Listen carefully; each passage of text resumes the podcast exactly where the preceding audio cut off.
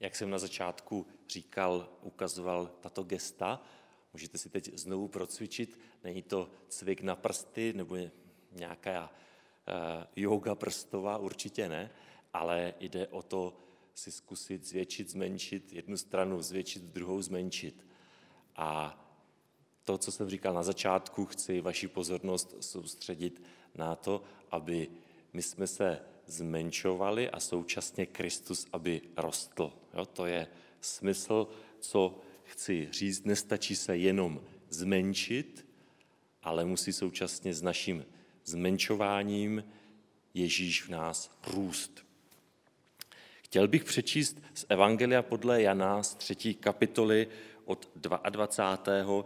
po 36. verš. Můžete si najít se mnou v Biblích Evangelium podle Jana, třetí kapitola od 22. verše až do konce. Potom Ježíš odešel se svými učedníky do judské země. Tam s nimi pobýval a křtil. Také Jan křtil v Ainon blízko Salim, protože tam byl dostatek vody. Lidé přicházeli a dávali se křtít. To bylo ještě před Janovým uvězněním. Mezi učedníky Janovými a Židy, respektive Židem, došlo ke sporu o očišťování. Přišli k Janovi a řekli mu, mistře, ten, který byl s tebou na druhém břehu Jordánu, o němž si vydal dobré svědectví, nyní sám křtí a všichni chodí k němu. Jan odpověděl, člověk si nemůže nic přisvojit, není-li mu to dáno z nebe. Vy sami jste svědkové, že jsem řekl, já nejsem mesiáš, ale jsem vyslán jako jeho předchůdce. Ženich je ten, kdo má nevěstu. Ženichův přítel, který u něho stojí a čeká na jeho rozkaz, upřímně se raduje, když uslyší ženichův hlas. A tak je má radost dovršená. On musí růst, já však se menšit. Kdo přichází z hůry, je nade všecky. Kdo pochází ze země, náleží zemi a mluví o pozemských věcech. Kdo přichází z nebe, je nade všecky. Svědčí o tom, co viděl a slyšel, ale jeho svědectví nikdo nepřijímá. Kdo však jeho svědectví přijal, potvrdil tím, že Bůh je pravdivý. Ten, koho poslal Bůh, mluví slova boží, neboť Bůh udílí svého ducha v plnosti. Otec miluje syna a všecku moc dal do jeho rukou. Kdo věří v syna, má život věčný. Kdo syna odmítá, neuzří život, ale hněv boží na něm zůstává. Tolik z božího slova. Začal bych otázkou, které možná budou rozumět jenom mladší. Kolik máš followerů? Jaký máš vliv? Mnoho mladých, ať už malé děti nebo velké děti, touží být youtubery, být slavnými, natáčet zábavná videa a tím si vydělat spousty peněz a mít vliv. Málo kdo z nás chce opustit to, co se dobře rozběhlo, ať už je to biznis, kariéra nebo služba v církvi. Proč opustit to, co dobře funguje? Proč se stahovat do ústraní, když jsem si po dlouhým úsilí vybudoval svoji značku, svůj label? A pak je tady ještě konkurence, když se díváme na Jana Křtitele. Jednak tento úhel pohledu, proč odejít do ústraní, když to všechno dobře funguje, když znamenám něco. A pak to, co jeho učedníci pochopili svým způsobem, je konkurence. Vždyť já jsem začal, mohl si říct Jan Křtitel, já jsem začal tuto službu, za mnou chodili lidi a teď je tady Ježíš a nechodí lidi už za mnou, ale chodí za Ježíšem. Mohl si říct, on mě kopíruje a teď chodí místo ke mně za ním lidé. A mohlo ho to štvát a mrzet. A já bych rád, abychom se dívali na reakci Jana Křtitele. Totiž u Jana Křtitele nešlo o pouhé umění odcházet, protože on byl v historickém zlomovém okamžiku. Ježíš přišel na tento svět a věci se zásadně změnily. Doteď platil takzvaný Možíšův zákon, my ho známe jako desatero, ale všechny také ostatní přikázání ohledně různých obětí, očišťování, desátku a tak dále. A Ježíš se podřizoval tomuto zákonu a on jako jediný ho skutečně naplnil. V jeho době spoustu farizeů si myslelo, že ho naplňují taky, tento boží zákon, ale doopravdy ho naplnil jenom Ježíš. A Ježíš udělal revoluci v tom smyslu, že od jeho vzkříšení a seslání Ducha Svatého už není zapotřebí Jeruzalémského chrámu se vším tím provozem, se všemi kněžími, levity, oběťmi, očišťováním, můžeme říct s kultem, s náboženstvím, už to není zapotřebí kvůli tomu, aby člověk byl před hospodinem očištěn. Stačí uvěřit v Ježíše, v jeho zástupnou oběť, přijmout ty do svých životů. Takže tohle bylo tak revoluční a zlomové, že my dnes jsme schopni přehlédnout to, že Ježíš i Jan Křtitel v jejich době žili v kontextu velmi silného židovského náboženství, judaismu a přišli, chtěli ho změnit. Jak jsem na začátku poukázal na mistra Jana Husa, ten také přišel ve své době a chtěl změnit, změnit, můžeme říct, západní křesťanství římskokatolické. Víme, jak to dopadlo, že ta změna nenastala.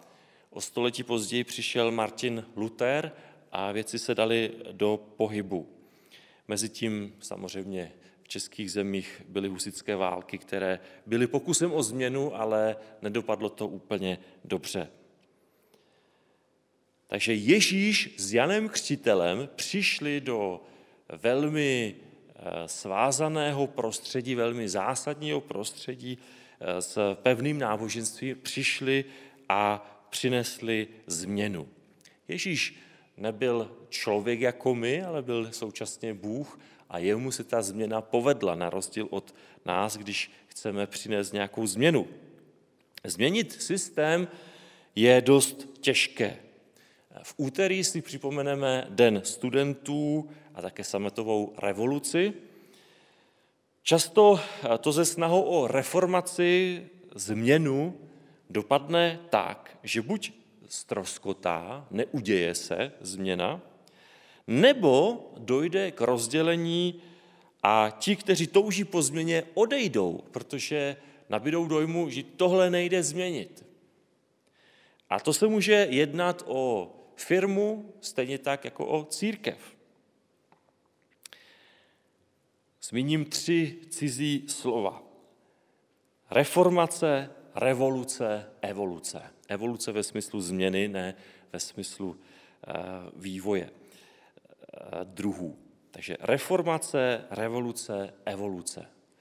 To prožíváme i my v našich životech ne tak zásadní jako Jan Křtitel ve své době a Ježíš ve své době, ne tak zásadně jako mistr Jan Hus a později Martin Luther, ale toužíme po změně.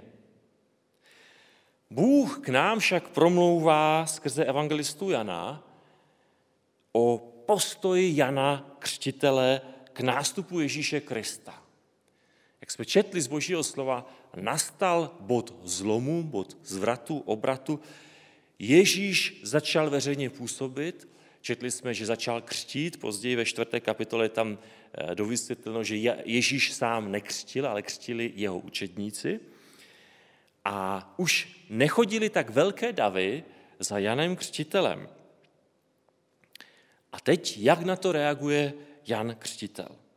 Že Bůh skrze tuto událost nám ukazuje nejen to, že někdy je na místě uznat prohru a vyklidit pozice, ukazuje nám, že Jan Křtitel to vůbec nevnímal jako prohru, ale jako zdravý vývoj, evoluci. Prostě nastal čas uvolnit místo Ježíši. Už přišel ten dlouho očekávaný mesiáš. Židy byl očekáván asi 6 století. 600 let očekávali, že přijde mesiáš, najednou je tady. A co teď? Jan Křtitel o něm mluvil, ukazoval na něj, ale v konečném důsledku přijmout, že ten Ježíš je mesiáš, pro Jana Křtitele znamenalo buď odejít ze scény, nebo hlasitě ukazovat na Ježíše dál a přijmout to, že prostě lidi teď chodí za Ježíšem, anebo se stát jeho učedníkem. Jan Křtitel se nestal Ježíšovým učněm. A ještě asi několik týdnů nebo několik málo měsíců, nevíme přesně, působil paralelně s Kristem. Ale už Kristus, Mesiáš, Kristus řecky, Mesiáš hebrejsky, už přišel. Jan Křtitel byl jakýmsi ukazatelem, jakousi šipkou, značkou, ohlašovatelem, směrovkou. A to i v době, kdy Ježíš začal působit veřejně, tak mohl zůstat touto šipkou, značkou, ukazatelem na Ježíše. Víme však, že byl eh, velice záhy Herodem uvězněn a nakonec byl i sťat. A po jeho uvěznění, jak to popisuje evangelista Marek v první kapitole ve 14. verši, Ježíš začal veřejně vystupovat. Skrze evangelistu Jana nám Bůh ukazuje ono historické, epochální, zlomové období ve velmi živých barvách. Velmi realisticky.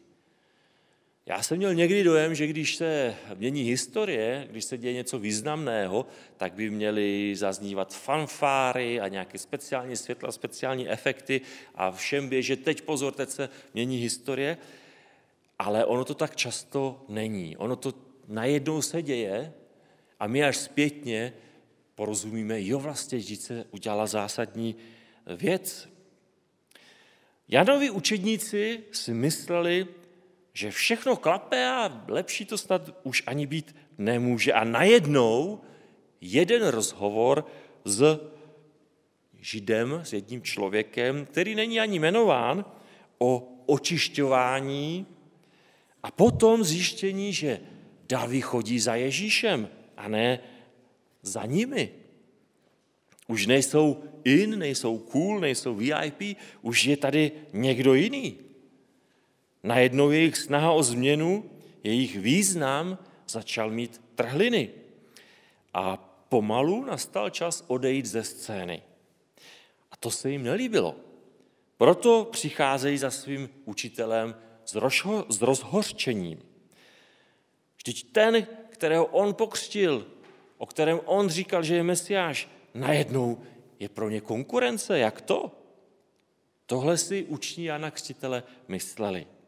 A Bůh nám skrze evangelistu Jana ukazuje na správný postoj, který máme mít.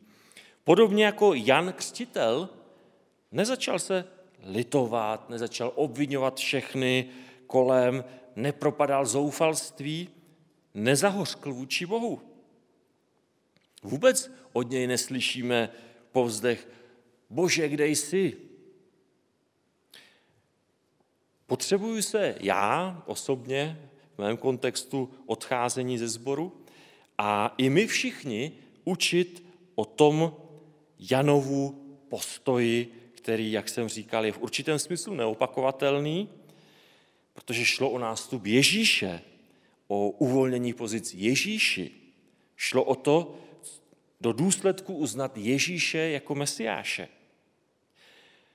Tím, kdo zachrání a nejenom Izrael, nejenom v Jeruzalémě, nejenom lokální mesiáš, ale celosvětový. Zachrání celý svět. V tomto my máme jinou pozici než Jan Křtitel. Ale když přichází čas odejít, čas změnit práci, možná sbor, je důležité mít postoj Jana Křtitele. Ježíš musí růst a já se musím menšit. Jo? Současně. Ježíš musí růst a já se musím zmenšovat. Nestačí jen se zmenšovat. Nestačí o sobě říkat, já jsem hrozný, já nic neumím, nic nemůžu. To ne, to není umenšování sebe. Ale jde o to, aby Kristus v nás rostl a aby tím pádem naše ego klesalo. Mít tu opravdovou touhu, a se zvětšuje vliv a působení Ježíše Krista v nás. Skrze nás, jak v mém osobním životě, tak i skrze mne ke druhým a současně s tím je spojeno umenšování mého ega, mého významu, mého já. A to neznamená, že nemůžu být slavný, nemůžu mít vliv, ale v tom všem má být Kristus. Jan Křtitel, aby to jeho učení dobře pochopili, použil obraz, použil příběh. Myslím, že všichni máme rádi příběhy a asi všichni víme, jak vypadá svatba. Je tam ženich a nevěsta. A všem na svatbě je jasné, že se sešli kvůli těm dvěma, kvůli ženichovi a nevěstě.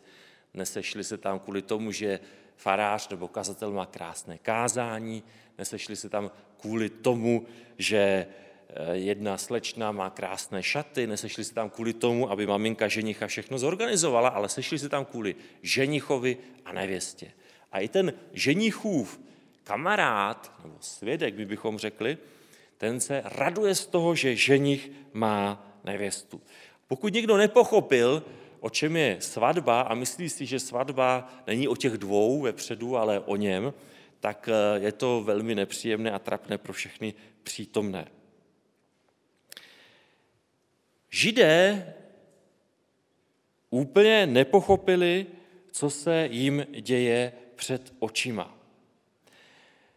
A Jan Křtitel na tomto příběhu o ženichovi, který se raduje z nevěsty, a jeho kamarádovi, svědkovi, který se raduje z toho, že ženich má nevěstu a že je svatba, na tom ukázal, že vlastně on, Jan Křtitel, je tím svědkem, tím kamarádem a že ten ženich je Ježíš. Jan pochopil, že pozornost patří Ježíši že to celé, co se právě odehrává, je hlavně o Ježíši. A proto reaguje na rozpaky svých učňů, svých followerů, tak, jak máme i my. Jak zpíváme v písni, slovenské písni, predo mnou je kříž a za mnou svet, neobrátím se už nikdy zpět. To všetko je len o tebe. Píseň pokračuje dál. Zatras nebesá, roztrhni oblohu, nech každý vě, že je to tu o Bohu. A tak se můžeme ptát, je to tu, je to tady, v našem sboru o Bohu, je to v mém srdci o Bohu? Je můj život o Bohu? Bůh nám dnes skrze Jana Křtitele, jeho postoj zdůrazňuje, jaký máme mít my postoj ke Kristu. Jan Křtitel byl přesvědčen, že jak jeho služba, jeho připravování cesty pro Mesiáše, tak i jeho křtění a kázání, to všechno je o Bohu, ne o Janu Křtiteli. Jeho učni s tím měli problém a nevíme, jak dlouho jim trvalo se s tím srovnat. Že je to o Bohu, že to není o nich, o jejich pěti minutách nebo patnácti minutách slávy, ale je to o Mesiáši Ježíši. Že církev není o uspokojování náboženských potřeb, ale je to boží projekt, je to nevěsta Kristova. Nic víc, nic míň. Nevěsta Kristova. Ne moje, ne tvoje, Kristova. Potřebujeme společně s Janem Křtitelem vyznávat Ježíši já se chci menšit a ty ať rosteš v mém životě, v mé rodině, v mé církvi. Hodně povídáme o Ježíši, zpíváme, modlíme se, ale ať je to opravdové, ať je to opravdu o Bohu, ať poznáme, kdy od nás Bůh chce už něco jiného, změnu.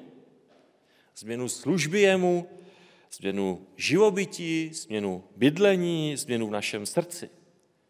Určitě nechce změnu naší manželky a rodiny, o ty se máme starat. Chce však od nás, abychom se dovedli radovat s ženichem a uznali, že svatba je o něm, ne o nás, o Ježíši. Závěr příběhu, ty verše 31 až 36, je zdůraznění Krista. On přišel z nebe. On mluví o duchovních věcech a žel mnozí to nepřijímají. Kdo však přijme Ježíše do svého života, kdo v něj uvěří a přijme Ducha Svatého, má věčný život a nebude odsouzen. Nemluví jenom o věčném životě, ale mluví o soudu. Bůh skrze evangelistu Jana v této kapitole už po druhé připomíná, že bude i soud a kdo v Ježíše neuvěří jako svého zachránce a pána, bude odsouzen a zůstává na něm boží hněv. Nebalme Ježíšovu dobrou zprávu o záchraně do špatného obalu. K dobré zprávě patří i ta špatná. Máme rádi mnoho možností, mnoho voleb. Chceme si věci individualizovat, ať už se jedná o pouzdro našeho mobilu, o naše auto, naše oblečení. Bůh nám však velmi jasně ukazuje, že nám dává jenom dvě volby v tomto smyslu. Buď uvěříš v Ježíše jako svého zachránce a pána, anebo ne. To je zásadní rozhodnutí a v našich životech je to podobná epochální změna, jako když Ježíš přišel na tento svět.